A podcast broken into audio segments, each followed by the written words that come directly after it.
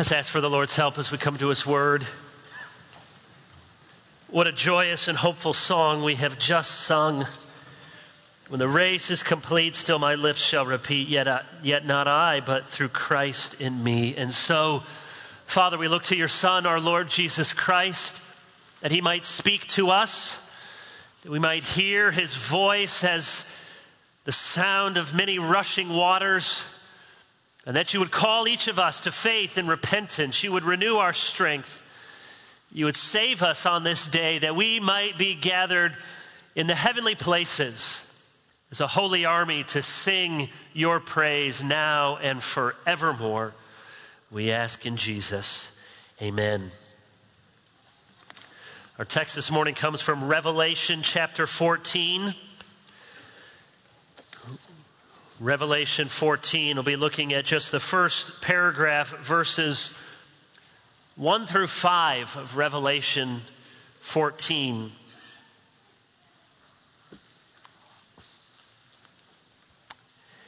Then I looked, and behold, on Mount Zion stood the Lamb, and with him 144,000 who had his name and his father's name written on their foreheads. And I heard a voice from heaven, like the roar of many waters and like the sound of loud thunder. The voice I heard was like the sound of harpists playing on their harps. And they were singing a new song before the throne and before the four living creatures and before the elders. No one could learn that song except the 144,000 who had been redeemed from the earth. It is these who have not defiled themselves with women, for they are virgins. It is these who follow the Lamb wherever he goes. These have been redeemed from mankind as first fruits for God and the Lamb. And in their mouth no lie was found, for they are blameless. For the better part of 2 chapters, John has been given visions of diabolical creatures. Chapter 12, a great red dragon. Now, we actually don't see it. John sees it, and then he describes it to us. But in your mind's eye, you think, a great red dragon, grotesque looking with 7 heads and 10 horns, and a mighty tail strong enough to swipe away the stars out of the sky. A great red dragon. And then he sees a beast out of the sea with 10 horns and 7 heads. It looks like a leopard, but it has feet like a bear, and it has a mouth like a lion.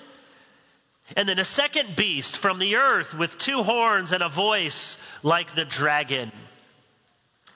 Chapter 13... we were introduced to these 2 beasts, or the beast and his false prophet. They were representations of a rogue government and of a false religion. So we've seen the first beast, which is given power from the dragon to persecute the church. And then we saw the second beast, who had words given from the dragon to deceive the inhabitants of the earth. And after these striking visions, we might be left wondering, how will God's people endure? Remember, that was the call after the first beast, endurance. Or we might be left wondering, how can they be discerning? Because that was the call after the second beast. And even bigger than that, we might wonder, well, what hope really is there for God's people among this unholy trinity, dragon, beast? And perhaps you can easily reach that same conclusion with the sin in your own heart, with the headlines around our country or the world, or just pain or betrayal in your own midst, confusion, and you know all too well. It seems like, who gets all of the billing, all of the top heading? It's the dragon and his beasts. And you wonder, what is the answer to this unholy trinity in these diabolical visions. Then we come to chapter 14, and it gives us the answer. As simple as it is, striking and profound. Then I looked, and I saw a lamb.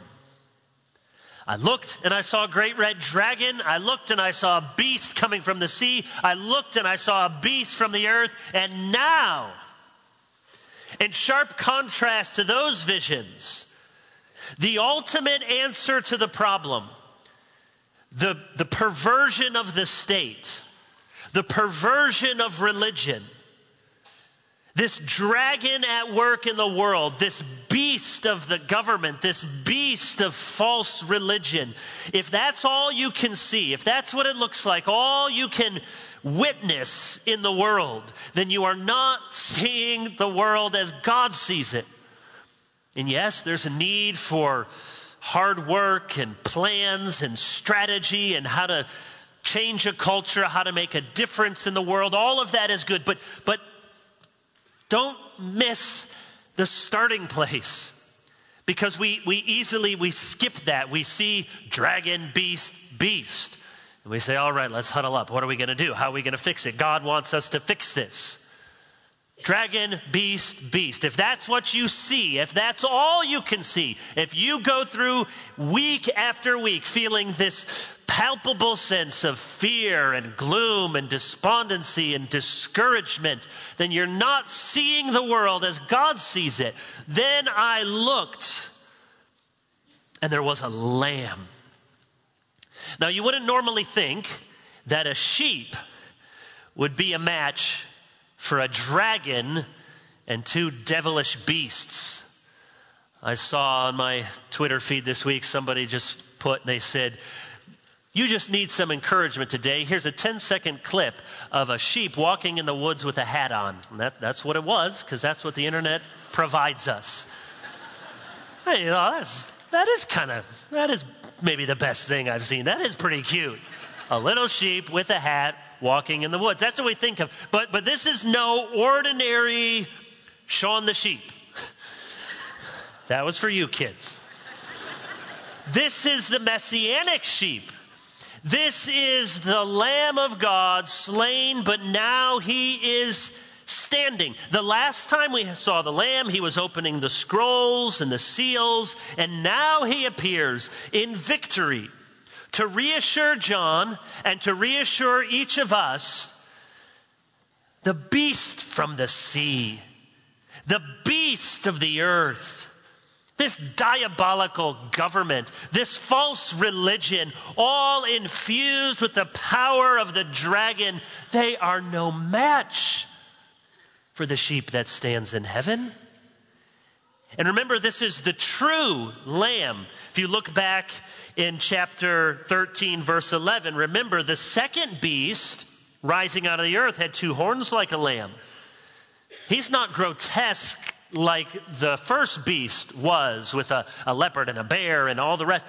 He looks like a lamb. Why? Because it's representative of false religion. He's a counterfeit. He looks something like a Christ. In fact, he looks like one who had been given a mortal wound and yet now lives. This is a counterfeit Christ, a false religion. Well, now we have the real Christ, the real thing, and he appears in victory. No matter what the dragon and his two beastly friends may try to do on the earth, they are no match. This is not a fair fight. Yes, the devil is powerful. Yes, we live in a fallen world. It's easy to see much darkness and corruption all around us. Do not think for a moment that this is sort of two basic equals, and yeah, God's going to slug it out in the end. This passage, chapter 14, surely was written with Psalm 2 in mind. Why do the nations rage? The peoples plot in vain. You might say, why did the beasts assail themselves against the Lord? The kings of the earth take their stand. And the rulers gather together against the Lord and against his anointed. Everyone marshaling their forces, the beast of the false government and the beast of the false religion. And they think as they lead, remember what we saw in chapter 13, many people, they have millions, multitude of followers. And they have signs and wonders, and it seems like the whole world is going after them. But you remember what Psalm 2 says? In the face of this diabolical, princely opposition, the one enthroned in heaven laughs. The Lord scoffs at them. Then he rebukes them in his anger, terrifies them in his wrath, saying, I have installed my king on Zion, my holy hill. You see why I said chapter 14 was absolutely written with Psalm 2 in mind? Because now we see the literal installment of the Messianic king, the Lamb slain before the foundation of the world, standing here on Mount Zion, even as the dragon and the two beasts come together, seemingly invincible, but God's anointed stands. And notice, verse 1, with him on the mount are 144,000. Now let's remember how numbers work in the book of Revelation. There's lots of numbers, and they have a basic reference. 7 from 7 days of the week, a number of completion. And as I argued at the end of chapter 13, the name of the beast, the number is 666, man's number, because it's one short of perfection. It's not a secret code. It's just not 777. It's 666. 40 in the Bible is a long period of time. 10 is a multiplier perfection. 12 is a number for the tribes and for the apostles. So let's remember how numbers work. Let's not be manipulating the numbers to find secret codes. I came across over the weekend these sports commentators. I can't take credit for any of this or blame for any of this, but this is what they came up with. Why the Chiefs are going to win tonight, whether you like that or not. They said, why the Chiefs are going to win tonight? Well, they have Taylor Swift, we all know. And Taylor Swift's favorite number is 13. That's what I'm told. I sort of lost track after the Shake It Off song, whenever that was. So that's her favorite number. It's in her songs, I guess. She just had her 13th album. She won her 13th Grammy. This is Super Bowl 58. 5 + 8, 13.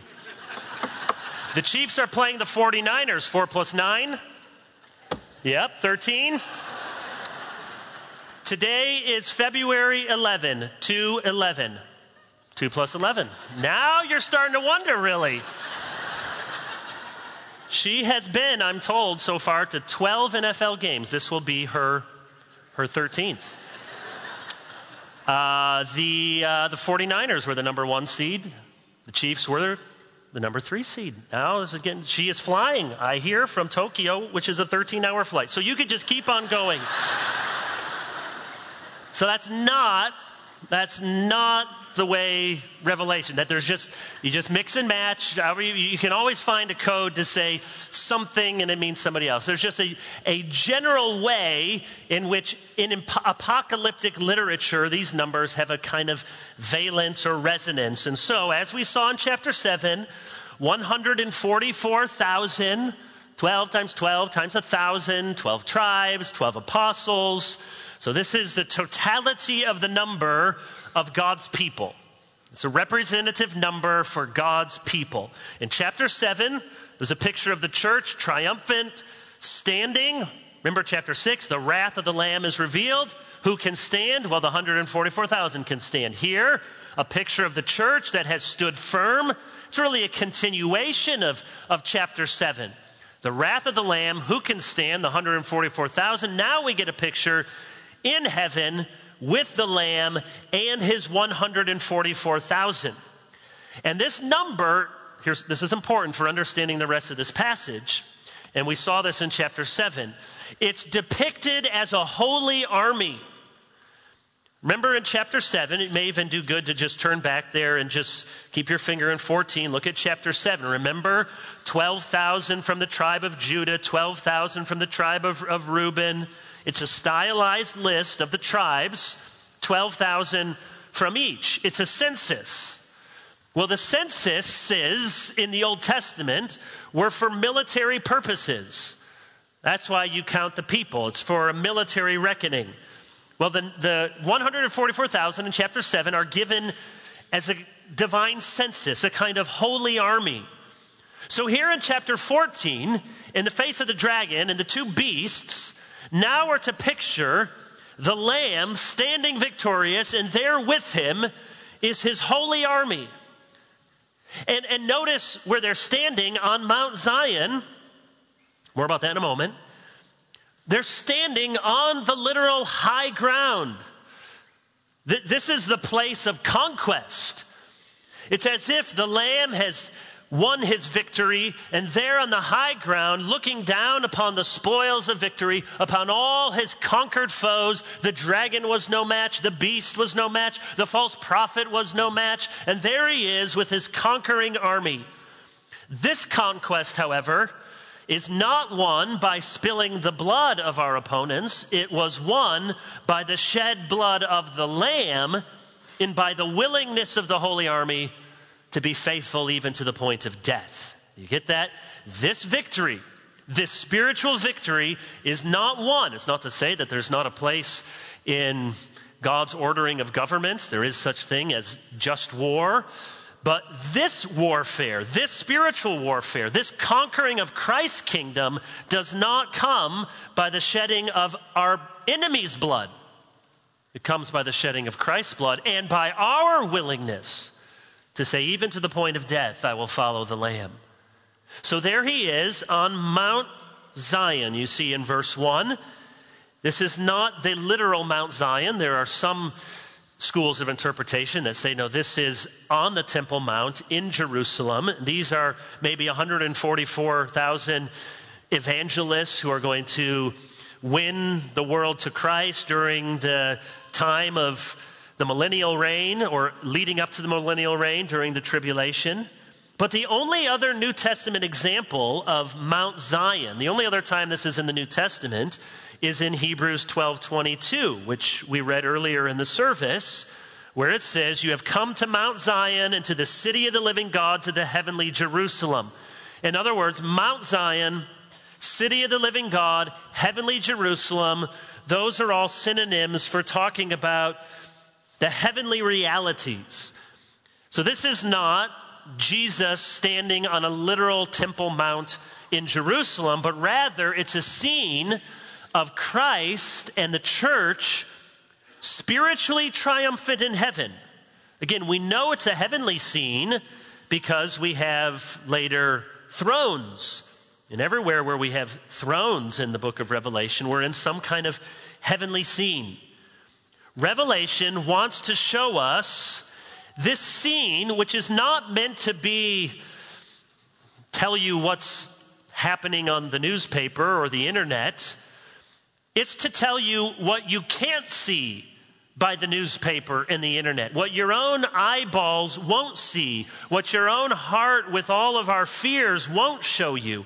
This is the vision that God wants to give us if you have the eyes of faith, that even as all looks lost and so much looks to be in turmoil and utter despondency, yet there is this vision, this heavenly vision of Christ and his triumphant people in glory. So remember again the counsel we were given after each of the beasts. Look again, chapter 13, verse 10. So we have the first beast, and this is the government persecuting Christians. And verse 10 says, here is a call for the endurance and faith of the saints. What do you do when the government is implacably turned against you? Well, again, here in the Roman Empire, they don't have the chance to, have representative government and elections, and they don't have all the things that we have. So it's not the only word for us, but it is a word, endure. And then after the second beast, remember, that's false religion, deceiving. That's why verse 18 says this calls for wisdom. So false state, this calls for endurance. False religion, this calls for wisdom. So how does this vision in chapter 14 connect to those two exhortations in chapter 13? Well, because the answer for endurance and the answer for discernment is the same. How do you endure? We look at the Lamb who was slain and yet he lives. How do you discern false religion from true? You look at the Lamb and at Christ. If you want to be an expert in counterfeit currency, well, it's true, you do need to know what counterfeit currency looks like. But the first thing you need to do is you need to absolutely know what the true currency looks like. And that's true in our own day. If you want to be discerning as a Christian, you might say, well, I need to be an expert in the cults and all the world religions, and I need to know what all the false teachers are saying out there. Well, there is some value in understanding that. But only if you first have an absolutely crystal clear picture of the real thing. To just know what a lot of false currency looks like without being able to measure it against the true currency will just make you very confused and not discerning. Endurance, discernment, the answer to both. Look upon the Lamb. Would you see a picture in heaven that you cannot see with your own eyeballs here on earth? Do you remember this story in 2 Kings 6? Maybe some of you have heard it before. Israel is at war with the Arameans, who are some of their enemies at the time. And there's an army of horses and chariots surrounding the city. And God's people seemed destined for utter destruction. They're just looking around and they can just see on the horizon, enemy, enemy, enemy, all the way around. We're completely surrounded. We're cut off. Our supplies are cut off. Our reinforcements are cut off. Our escape is cut off. And do you remember what happens? The prophet Elisha prays that the Lord would open his servant's eyes that he may see. And then Elisha says, those who are with us are more than those who are with them. And remember, the man looked again. And now, instead of seeing his enemies all around, he saw the mountains were full of angelic horses and chariots of fire. It was to show him there is a spiritual army on our side. If only we have the eyes of faith to see it. Not an exact parallel, but Aragorn comes back after he's gotten all of the kings who are under their curse and had to avenge themselves. And so they come out with this sort of spiritual army that overruns the place. And just when it seemed as if all hope was lost and you just have, Aragorn and just a couple of his friends, then this spiritual army on the side of the righteous. And so here in Revelation 14, we are given a vision of what we should have eyes to see. The kingdom of Christ may appear at times to be a lost cause. We may be saddened by opposition. We may be scared to share our faith. We may be grieved by wayward children. We may be so tired of suffering from cancer and debilitating illness. But look, the Lamb stands and his holy army with him. Do you see what Revelation is doing? It's depicting to us these two warring camps. Which one are you in? Are you a follower of the beast? Deceived? Oppressed? Remember, they thought the beast was their salvation, but the beast was their oppression. That's the way sin works. You think sin is your freedom. It's not. It's your diabolical, tyrannical master. You have followers of the beast, or you have the followers of the Lamb. And the reason we know that the mark on the forehead for the followers of the beast is not, your social security number or a microchip is, well, here it says the followers of the Lamb have the name. Well, we take that to be a spiritual identity. Both of them are thinking of a spiritual identity. I want you to notice the characteristics of the followers of the Lamb. One, it says that they are virgins. Now that seems strange. Verse 4, these who have not defiled themselves with women, for they are virgins. This is not advocating sexual asceticism. There's a verse in 1 Timothy 4:2 that says some people have come and forbidden marriage, and Paul says there that's the doctrine of demons. So that's actually a demonic doctrine that says any kind of sexual intercourse is bad and you shouldn't get married. So why does it say here defiling themselves? That makes it sound like sex here is something really bad, and if you're truly spiritual, you'll be a virgin. Well, remember, this 144,000 is depicted as a holy army. That's why it's given with reference to men. So this isn't literal 144,000, only men, but rather it's depicted as a holy army, which in the Old Testament would have been an army only of men. And one of the requirements for the Israelite soldier when they were engaged in holy war is that they would abstain themselves from sex. Deuteronomy 23:9, when you are encamped against your enemy, keep away from everything impure, because the man's discharge would render him ritually unclean. In 1 Samuel 21, David is hiding out at a place called Nob. The priest Ahimelech is there. David's men are hungry, but the only food is the consecrated bread. The priest says, "Are your men pure? Have they kept themselves from women?" David says, "Of course, we always keep ourselves from women when we're out in battle." So this was commonplace. This was what was commanded. When you are the holy army out in holy battle, you abstain yourself. Part of it was ritual impurity. Perhaps part of it was just free from distraction. Part of it was probably just the simplicity of let's not have groups of women or wives trailing with us out into battle. We are absolutely focused. This also helps you remember the story of David and Bathsheba. Remember, after David sins with Bathsheba, and then she's pregnant, and David wants to try to cover it up, and he wants Bathsheba to have sex with her husband, Uriah. He brings Uriah back that the two would sleep together, but you remember Uriah refuses to do it.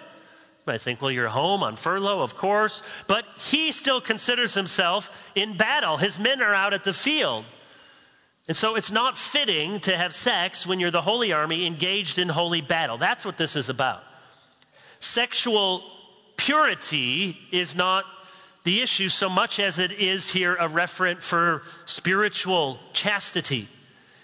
The holy army of God is not defiled by harlotry with the world or the beast. We'll come to it in several weeks. Revelation chapter 17. There'll be a woman riding a beast. She is this prostitute, Babylon. Babylon is depicted as a whore, as a prostitute. So the way of the world is one of spiritual adultery.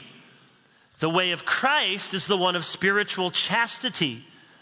Just like 2 Corinthians 11:2, Paul says, "My aim is to present you as a pure virgin to Christ." And he didn't mean there that all the Corinthians had to be virgins and they couldn't get married, but he means that collectively as a people, they are to have the spiritual purity and chastity as a virgin. So when it says they are virgins, it's because he's thinking of a holy army that has kept themselves pure and unstained from the world. Two, notice, they follow the Lamb wherever it goes. Verse 4, it is these who follow the Lamb wherever he goes. Isn't that a great phrase? You could do worse than this. Then what does it mean to be a Christian? Here it is in one sentence. What does a Christian do? What is my life about? I follow the Lamb wherever he goes. Now, of course, here it's thinking about in a military sense that the Lamb is the captain. and we're good soldiers. And we go off, and when our commanding officer tells us to charge, we charge. When he tells us to stay, we stay. When he gives us an order, we salute and we say, yes, sir. That's what it means. He follows us wherever he goes. It's not just follow, follow, follow, follow. I mean, it's not just, you know, on a fun trip down the yellow brick road. This is a military, yes, sir, what you tell me to do, I will go. Some of us could use a little soldierly toughness. I know it can be pushed to an extreme. Stiff upper lip. Real men don't cry. Don't think about what hurts. Just stuff it all down. That was maybe the danger of some previous generations. But let's be honest, younger generations are pushed way to the other extreme. So much so that even a number of secular thinkers are now calling, don't have any sort of Christian, worldview. They're calling young people to be anti-fragile. Anti-fragile. That is, there's a sense in which we want to be sensitive and we want to help people understand what's going on. And yet you can do that to such a degree that people are constantly wondering something's probably wrong. You ever had it when somebody says, I'll have this once in a while. You're feeling just fine. And somebody says, are you doing all right? You don't look so good. Immediately you think, wow, I didn't think of that until right now. But now that you say it, what do I look like? I might be feeling bad. It's kind of, we could use some anti-fragile, some soldierly toughness at times. That everything is not the end of the world. Everything does not need a timeout. Everything does not need another safe space. Parents, you understand this. It takes discernment. You can tell. There's a cry that your kids have, and you can tell, wow, that's something really bad happened. There's a broken bone. Somebody fell out of a building. There's lots of blood, little blood. Okay, there's a lot. This is a blood. This is really bad, and your parental spidey sense rushes in and says, swoops up and are you okay? And hug you. You take care of it. You fix it. You bring them into all of that. You also know there is a type of cry, and I'm not saying they're faking it. It's something.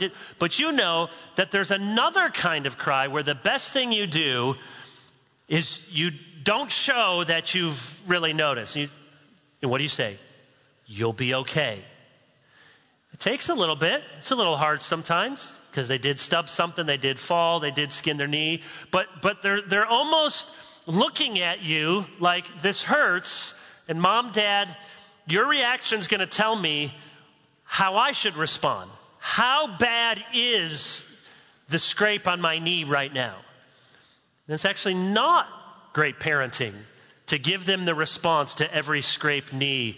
Woo, woo, and 911 and everybody swoops in. Sometimes the wise response is to say, you're going to be okay. There's a certain soldierly toughness, which I think we've lost in many parts of the church. We're too easily upset, too easily offended. Sometimes you need to say, Captain, Jesus Christ, you tell me where to go, and I'll go, and I will follow. After all, we follow a lamb who was slain, and we too will be considered sheep as to be slaughtered. Remember, this war is not like other wars. The war is not won by killing, but by dying to self, by dying to the lamb, by our willingness to go wherever he leads. We go wherever he goes. 3, first fruits. You see that these have been redeemed from mankind as first fruits from God. You see that in verse 4. This is obvious Old Testament imagery. You would come in and you would bring the beginning of the harvest. Here's the first fruits. It's to tell you that a larger harvest is to be accomplished. Look at the heading above verse 14. The harvest of the earth. Yeah, there's the harvest of the earth. These dead in Christ, triumphant, Reigning are a kind of first fruits of the harvest that is to come. 4, no lie is found in their mouth. That is, in contrast to the two lying beasts, God's followers are truthful. Zephaniah 3:13, the remnant of Israel will do no wrong. They will speak no lies, nor will deceit be found in their mouths. Remember, the ultimate lie, the most fundamental lie, is to worship a false god. Or, like the Israelites in the golden calf, to think you're worshiping the true God and to do it in a false way. So most fundamentally, there's no lie in their mouth. Why? Because they follow the real Lamb, not the counterfeit. We're not deceived. We bear faithful witness. 1 John 2:22, who is the liar? It is the man who denies that Jesus is the Christ. Such a man is the Antichrist. So it stands to reason, if a mark of the Antichrist or the spirit of Antichrists is to deceive, to lie, to deny Jesus and his total humanity and deity and salvation for sin, then to be a follower of the Lamb is to bear the truth. Isaiah 53:9 says, no deceit was found in his mouth. And then you see at the end of verse 5, a summarizing statement. They are blameless. Now, don't get caught up there. Blameless in the Bible doesn't usually mean sinless perfection. They're blameless, and you panic and you think, oh, so to be among God's people, I need to never do anything wrong. But rather, it means that they are faithful followers, acceptable sacrifices. It means they bear a striking resemblance to the Lamb that they serve.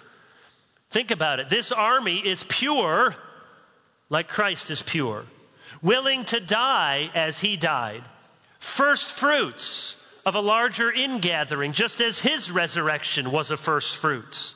They bear no false witness, just like our Savior Christ Jesus bore no false witness.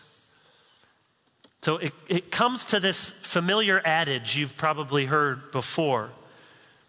We become what we behold, or we are what we worship. One of the reasons for limiting your intake and my intake, I'm in the same boat, of entertainment and screens. It's not because it's all bad. Some of it's helpful. Some of it's just entertaining, funny. It's fine. One of the reasons is we become what we behold. And if this is your only time, an hour and 10, 15, 20 minutes on a Sunday of beholding Christ, it's hard to compete with the rest of your week in beholding either filth or just fluff. We become what we behold. The holy army looks like Christ because they've been looking on Christ. I say this to my own shame. How many days I get done, I think, what a waste of that scrolling motion. Not because it's all bad, or most of it hopefully isn't, but what am I beholding and what am I becoming? Blameless. Now here's what I want you to notice in closing. One last characteristic. So they're virgins, they follow the Lamb, they're first fruits, no lie is in their mouth, they're blameless. One other thing, one final characteristic of the Lamb's army, they sing. They sing with loud voices. Verse 2, I heard a voice from heaven, like the roar of many waters, like the sound of loud thunder. The voice was like the sound of harpists playing on their harps. It's actually the same Greek word 3 times. You could translate it, the sound of harpists harping on their harps. I mean, Nathan is good, really good, 2 harps. Wow, this guy plans ahead. Now, the harp was actually something probably think halfway between a harp like that and a guitar like Nathan was playing. Actually, the Greek word for harp is kithara. You can hear we get our English word guitar from the word that's translated harp.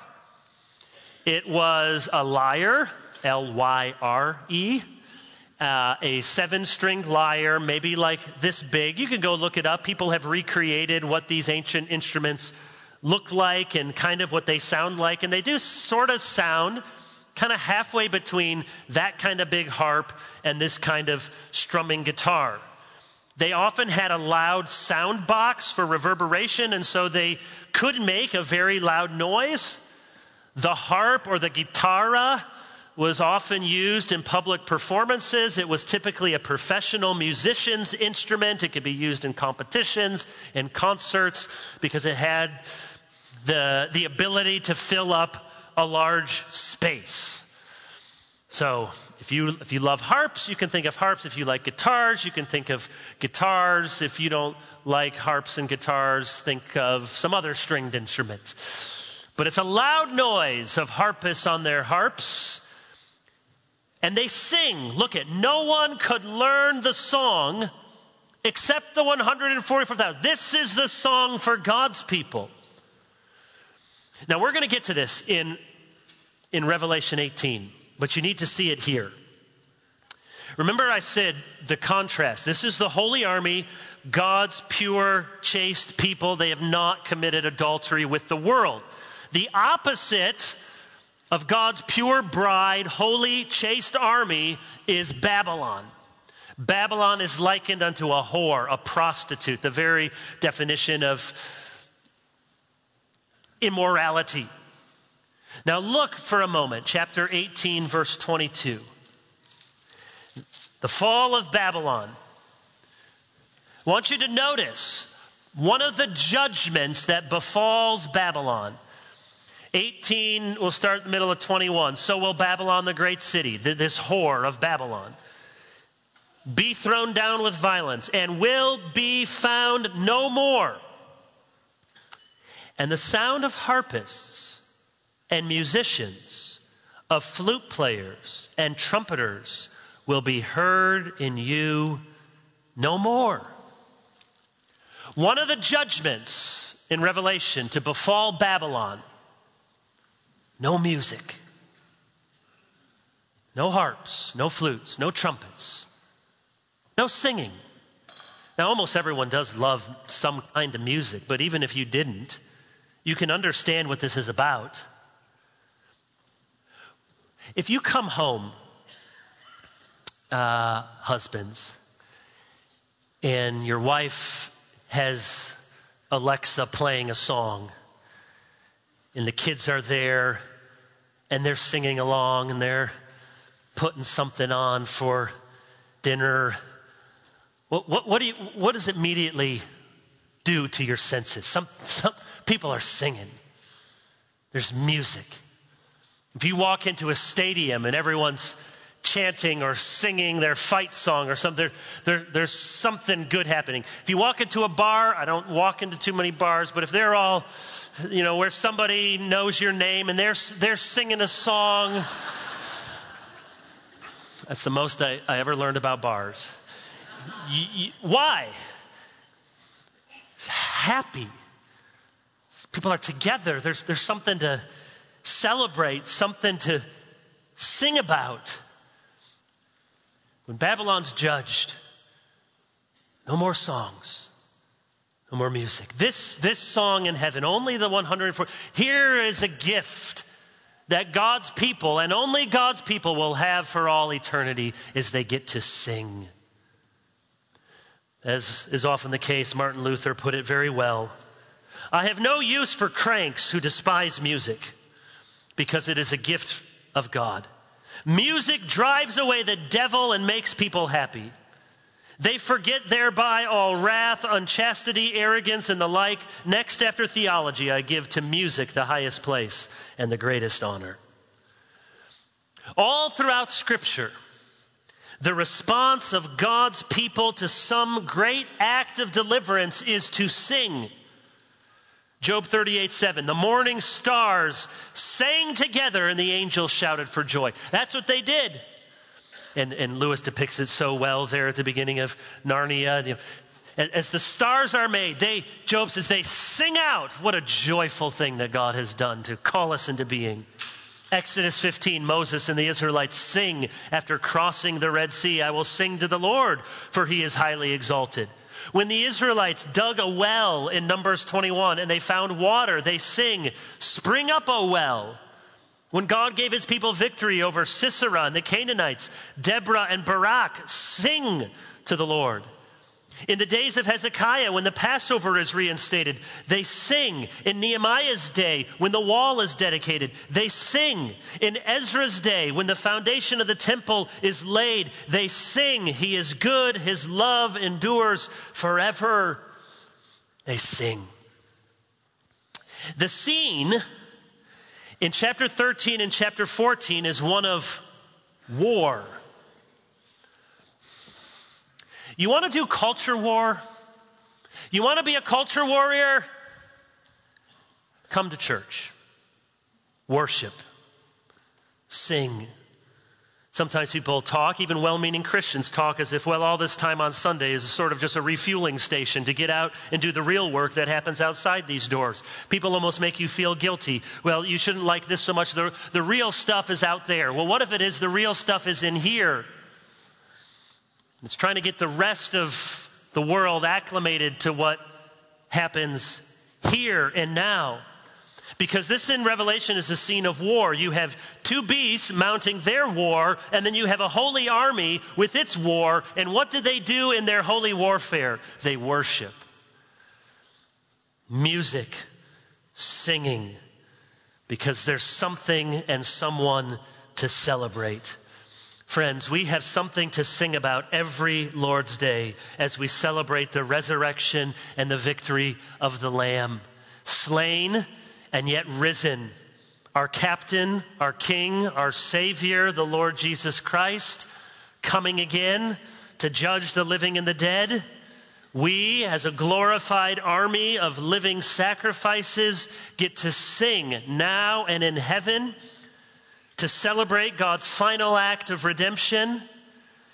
And so we sing a song, this new song we have yet to learn, but one day we will know it, as they know it now in heaven, and we will sing it with unceasing praise for endless days to give God glory and glory.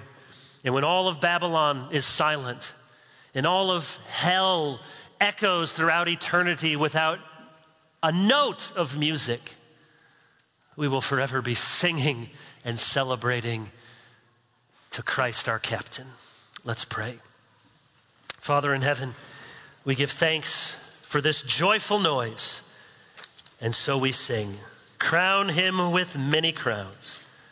In Jesus we pray. Amen.